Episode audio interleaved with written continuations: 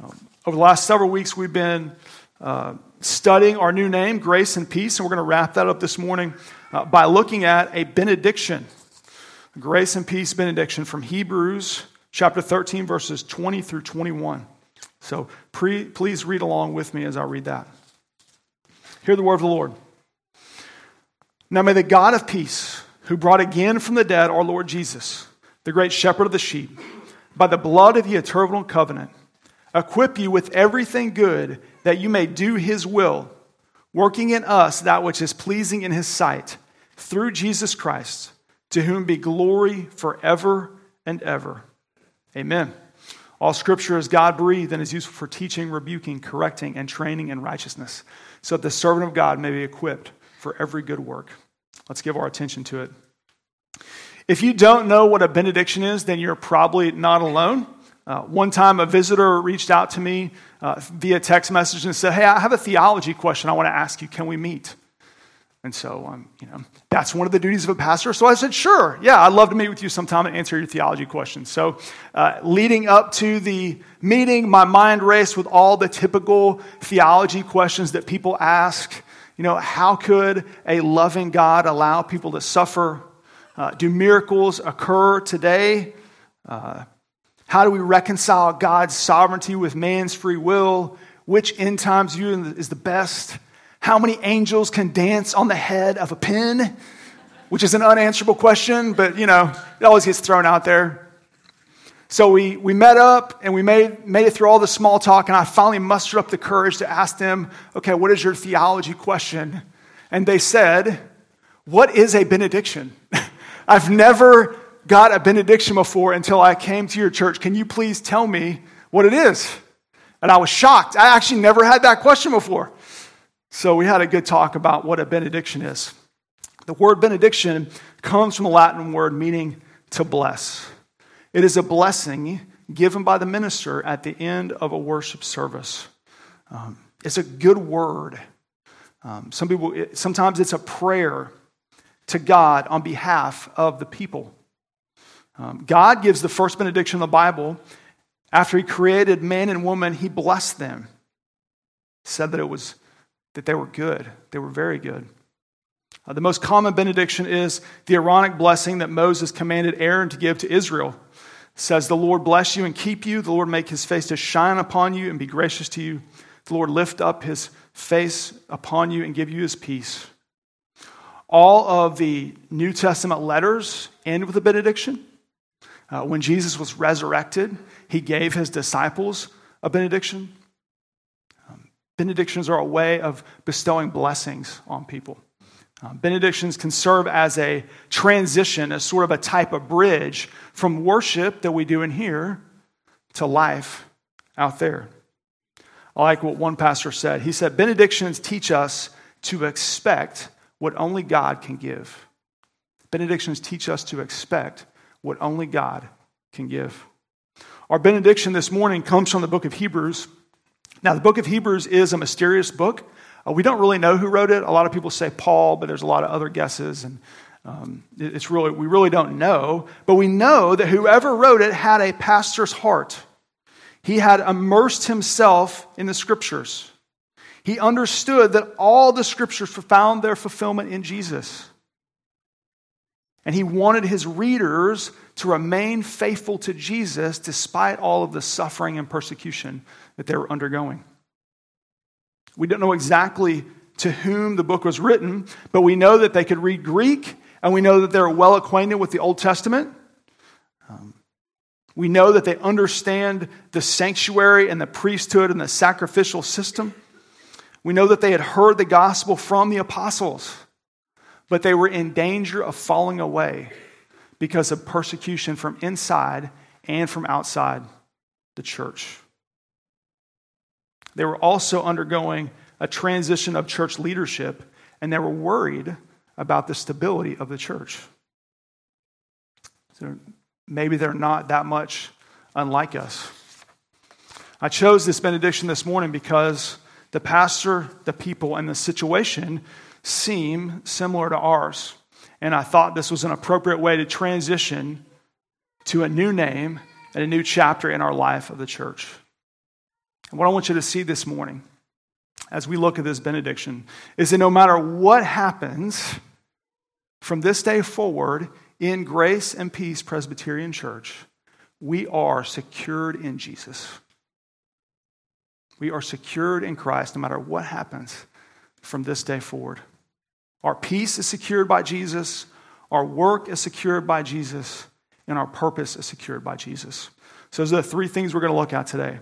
Our peace is secured by Jesus, our work is secured through Jesus, and our purpose is secured for Jesus. So, first, let's look at how our peace is secured by Jesus. Uh, the benediction starts out with the God of peace. God assumes the title of that which he gives, of the peace that he possesses and the peace that he gives. As we have seen week after week as we study grace and peace, God did not create this world sinful, broken, and chaotic, filled with pain and suffering and hostility.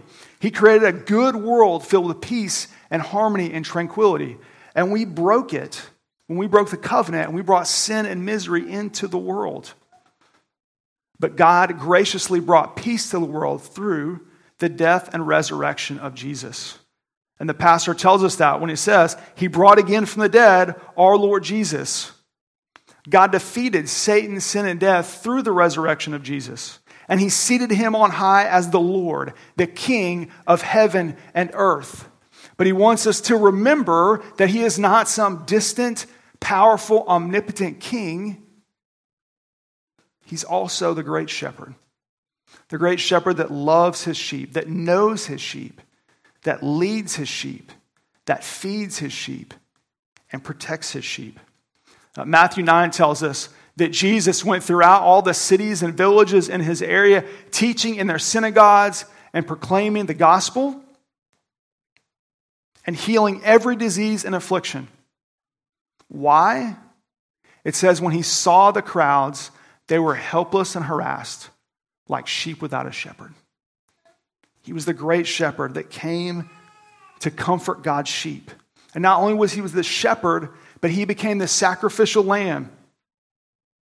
And the, the pastor alludes to that when he says that he sealed us through the blood of the eternal covenant. Throughout Hebrews, the pastor over and over again reminds the people that Jesus was better than the angels. He was better than the priests. He was better than Moses. He was better than the temple. He's better than the sacrifices. That a more glorious, more permanent, more complete salvation came to the person and work of Jesus. That it was his perfect blood that secured our salvation for us and gives us his peace. Like, like that pastor, it is my prayer, it is my blessing, it is my desire that the God of peace would give us peace through our resurrected, ruling and reigning shepherd king, Jesus. It's my prayer that his power, we would know that his power protects us, that his care comforts us, that his blood cleanses us, and that every week, week after week, year after year until eternity, that we would focus on the good news of that gospel when we come together and worship. Because here's the deal like the original readers of Hebrews, we are going to face pressure and temptation and persecution from inside the church and from outside the church. They were tempted to abandon Jesus and go back to the Jewish sacrificial system. We are going to be tempted to go back to our secular and religious ways of saving ourselves. The God of consumerism is going to tell us that we need more and more stuff to make us happy. The God of humanism is going to tell us that we define truth and beauty and goodness in and of ourselves. The God of moralism is going to tell us that we can remove our shame and our guilt if we just work hard enough. And week after week, day after day, year after year, we need to come in here and hear the good news that none of those gods will save us, that they will only bring more shame and more guilt, but that Jesus invites us to receive his peace every week, that his blood covers us, that His power protects us, that His care sustains us. Uh, there's a, a statue in a, a church called Lady Church in Copenhagen, Denmark. I've never been there, but I've read about it and I've seen it. There, in that church, there's a statue of Jesus Christ. And when the original uh, architect designed that statue, he designed it so that Jesus' hands would be up like this, giving a benediction. When a pastor gives a benediction, they traditionally hold their hands up like this. Well, as the sculptor was working on the statue, something in his soul said it's not right for his hands to be up here.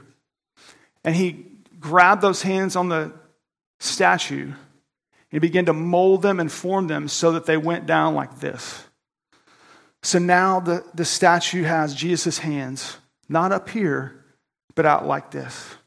As if to say that every sinner and sufferer who walks by is invited to come to Jesus and find peace. As we come here to hear the gospel every week and to experience the gospel through our worship, know that there is always an invitation in this benediction. There's always an invitation, no matter who you are, no matter where you're at, no matter what you've done, to come to Jesus and find peace. He has secured it for us and for his church. That's the first thing that we see. The second thing we see is that Jesus has secured our work. The pastor says it. In verse 21, he, he prays that the God of peace would equip them with every good, that they may do his will and that he would work in them that which is pleasing in his sight through Jesus Christ. When we come to God, we come as we are. We come as sinners and sufferers. But God does not leave us as we came. His grace is a transforming grace. When it saves us, it transforms us. It moves us from death to life, from rebellion to submission, from broken to restored. And in Christ, we receive everything that we need to do His will. He gives us His Spirit. And through us, His Spirit, He gives us gifts that we can use to worship and serve Him. And through the Spirit, God works in us that which is pleasing to Him. When Jesus, uh, before He was betrayed, before He went to the cross, He spent His final uh, moments in the upper room with his disciples, and he was giving them sort of the last instructions. We went over that as a congregation last year. His disciples were confused and they were afraid. Jesus was telling them everything that was about to happen. And Jesus comforted them by telling them everything that was going to happen. He said, I'm going to be betrayed. I'm going to be rejected. I'm going to suffer, die. Then I will come back and visit you. And then I will ascend to heaven. But fear not, because when I ascend to heaven, I am going to give you my spirit. The spirit will be your helper, your counselor, your equiper.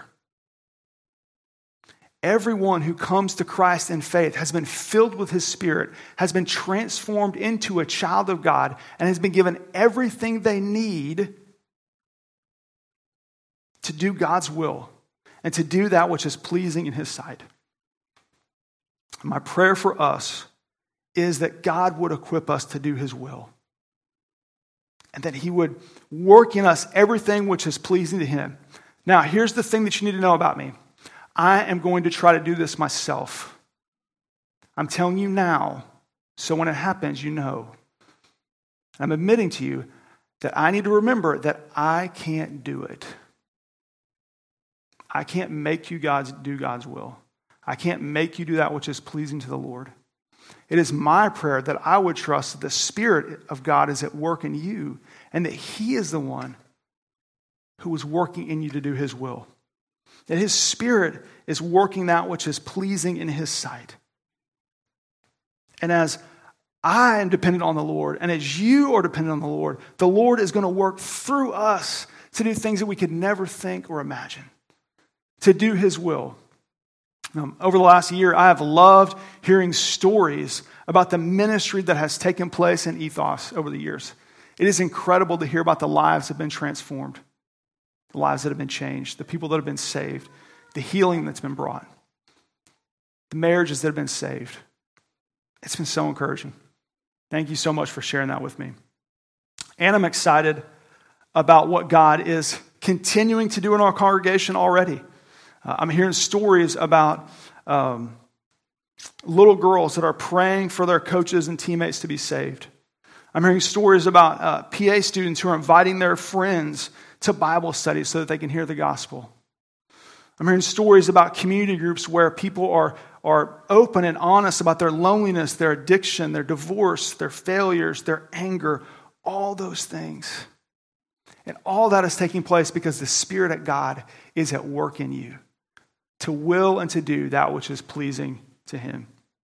And so it's my prayer that God would continue to do those things, that He continue to, that He would raise up ministry leaders, musicians, greeters, elders, deacons, evangelists, counselors, community group leaders, Bible study leaders, all those things. It's my prayer that the Holy Spirit would raise those things up in us, that God would equip us for everything that we need to do His will through His Spirit.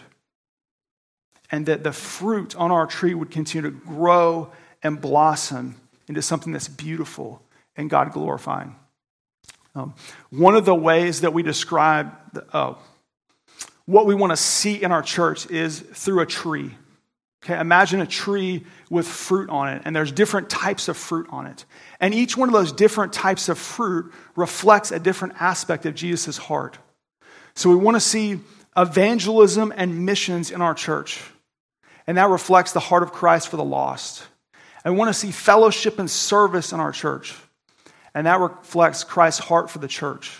We want to see a biblical world and life view in our church.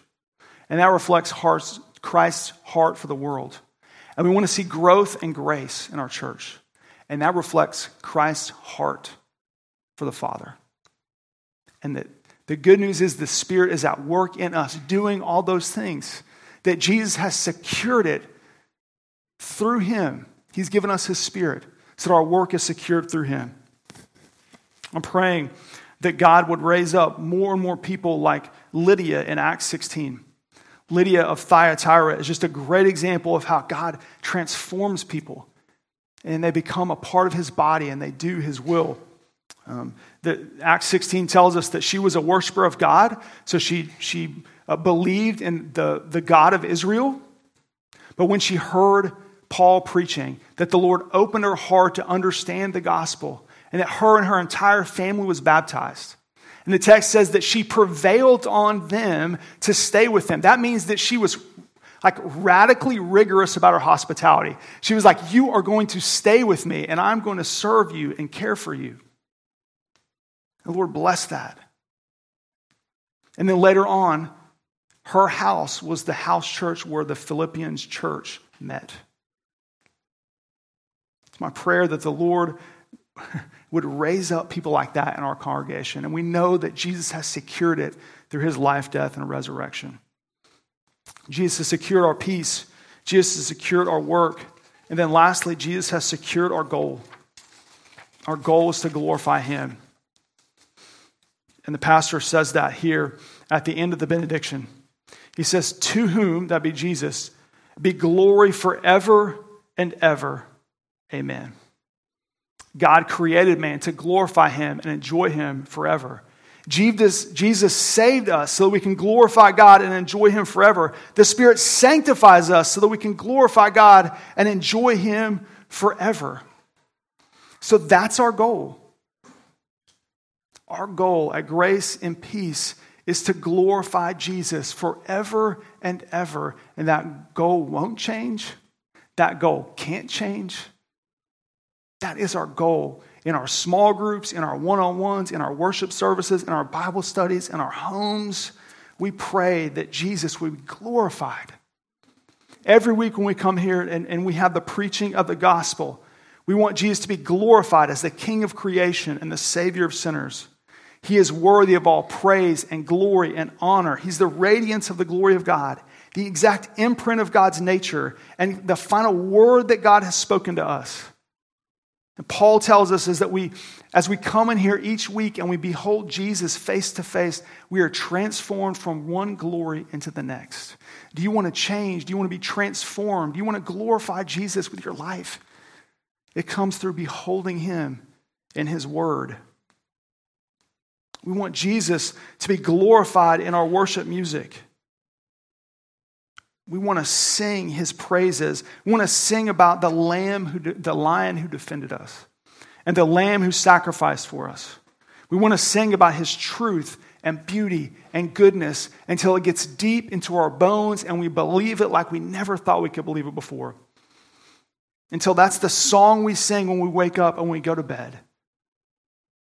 We want to fill this world with songs that, that praise Jesus. I pray that our community would glorify Jesus. That as people see us loving and serving each other, they would see Jesus who has loved and served us. May our preaching and our singing and our community glorify Jesus so that the earth would be filled with the knowledge of the glory of the Lord as the waters cover the sea. For that to happen, we have to become more and more like Jesus. And as we become more and more like Jesus, we'll become more and more like John the Baptist. John the Baptist was the prophet that God sent to prepare the way uh, of the Lord, to prepare the people for Jesus. And, and John the Baptist had an incredible self awareness about himself. He knew that he was not the Lord, but he knew he was sent to prepare the way for the Lord. He, he knew that he was supposed to baptize with water, but he knew that Jesus was going to come and baptize with the Holy Spirit. He knew that he was not the Christ. And he knew that Jesus was. And he said, Behold, the Lamb of God who takes away the sin of the world. He knew that Jesus was the bridegroom and that he was just the, the best man standing next to him. He knew that Jesus become, must become greater and he must become lesser. Grace and peace does not exist for anyone other than Jesus Christ. It does not exist for my glory. It does not exist for your glory. It doesn't even exist for the glory of itself. It exists for the glory of Jesus. And the more that we worship and serve Jesus, and the more that we seek to glorify Him and enjoy Him in every aspect of our lives, the more He will be glorified, and the more that we will enjoy God, and the more it will create a spiral of wonder, love, and praise. Let's pray that we would always believe that Jesus has secured our peace, that we work through Jesus and that we work for Jesus. And as we do that, we are going to have a peace that surpasses all understanding. And no matter what this world throws at us, no matter what this life throws at us, we will give ourselves to Jesus because he has given himself to us. Uh, one of the early church fathers was a man named Polycarp. He was the bishop of Smyrna. He was a disciple of John the apostle. That's a pretty good resume, right? I was discipled by John, the one whom Jesus loved. Uh, whenever Polycarp was 86 years old, he refused to denounce Christ, and he was sent to the stake to be burned. And his last words were these For 86 years, I have been his servant, and he has done me no wrong. How can I blaspheme my king now? And he gave his life for Christ. It is my prayer that Grace and Peace Church, for as long as it exists, will say that Jesus is its king, that he has done it no wrong, and that we would never blaspheme his name. That we be secure enough in Jesus to give our lives for him. Let's pray that the Lord will make that happen. Please pray with me.